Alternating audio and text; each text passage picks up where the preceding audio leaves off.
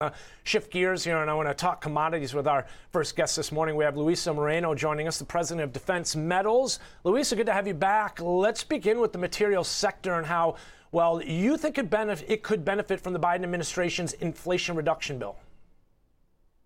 Yes, yes, I think uh, it could uh, benefit greatly.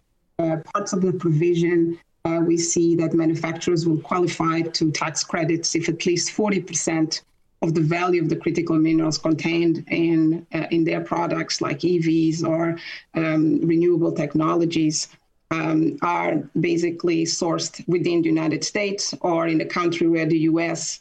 Uh, has established free trade agreements uh, like Canada.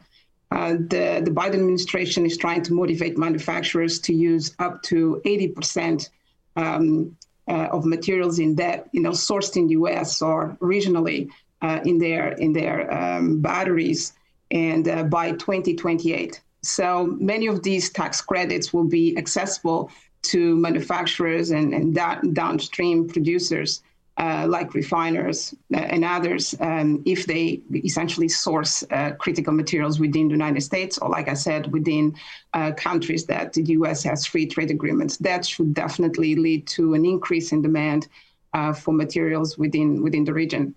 Luisa, talk to us a little bit about uh, what's missing in the deal. Uh, what do you think should have been added that isn't there? Well, unfortunately, um, you know, I think the Biden administration did look at the supply chain, refining, the various manufacturers, you know, battery manufacturers, electric vehicles, and then also looking at renewables uh, like solar panels and uh, producers and, and, others. But it, it, seems to have left out um, junior miners. Uh, those that are looking for these materials. So uh, there are really no provisions uh, to support exploration and, and mineral development and, and, discovery of these materials because in North America, we are not significant producers of these materials. And, and so there is no tax credits. And junior mining companies like Defense Metals and others also need uh, support uh, with, with tax credits and, and, and other uh, benefits like grants and things like that to be able to compete with China by developing processing technologies that are clean, sustainable, and competitive. And, and, the, and, and the act really does not have uh, any support on that. In, in addition to that, um, there is also a need for reform in, in the permitting side. Uh, to reduce um, permitting of, of mines. Um, and, um, you know, it could be as long as seven years. So I think there's need for resources, uh, more resources in, in that space so that those timelines can be, can be reduced or, or simply uh, prioritizing the development of critical materials versus gold, for instance. Uh, which uh, usually tends to be most of the applications. You know, along the lines of uh, clean, sustainable, and competitive, I, I, guess I'm wondering as far as greenhouse gases, are the cuts in GHG emissions, the greenhouse gases targets uh, that we see in the bill, are they actually achievable, Luisa? Well, it will be difficult if uh, we're not supporting miners, because and then it will be difficult for downstream players to be able to comply with the provisions of the Act to source the materials within the United States. Uh, or other countries, allies of the United States, and those that it has free trade agreements with. It will be very difficult for everybody, uh, you know, the miners in particular, to be able to develop these projects if there is no support, if there is only support downstream. So manufacturers will have great difficulty sourcing uh, these materials. They will still be dependent uh, on China and other countries and that can you could see delays in in in, in developing these renewables technologies and and see delays in in the U.S. really achieving these targets.